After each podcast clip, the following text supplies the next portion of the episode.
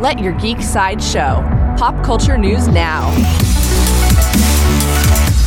Hi, I'm Andrew, and here are your pop culture headlines. New from Ben Affleck. Ben Affleck is set to star in Robert Rodriguez's action thriller Hypnotic. Affleck is set to play a detective trying to solve a mystery involving his missing daughter, a secret government program, and a string of impossible high end heists. There is no further news about Robert Rodriguez's Hypnotic at this time.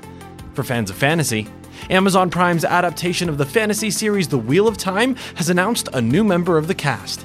Actor Michael McElhatton will play Tam al'Thor, the adoptive father of the main character Rand al'Thor, the Dragon Reborn. There is no further news about the Wheel of Time series at this time. For fans of sci fi, Writer Jon Spaihts has stepped down as the showrunner for HBO Max's Dune The Sisterhood series. However, he shifted to working on the sequel to Denis Villeneuve's Dune movie instead.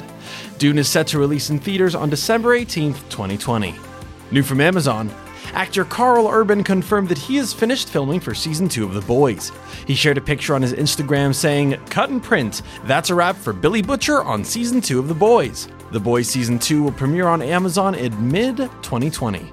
This has been your Pop Culture Headlines, presented by Sideshow, where pop culture is our culture. For even more ad free pop culture news and content, visit sideshow.com forward slash geek.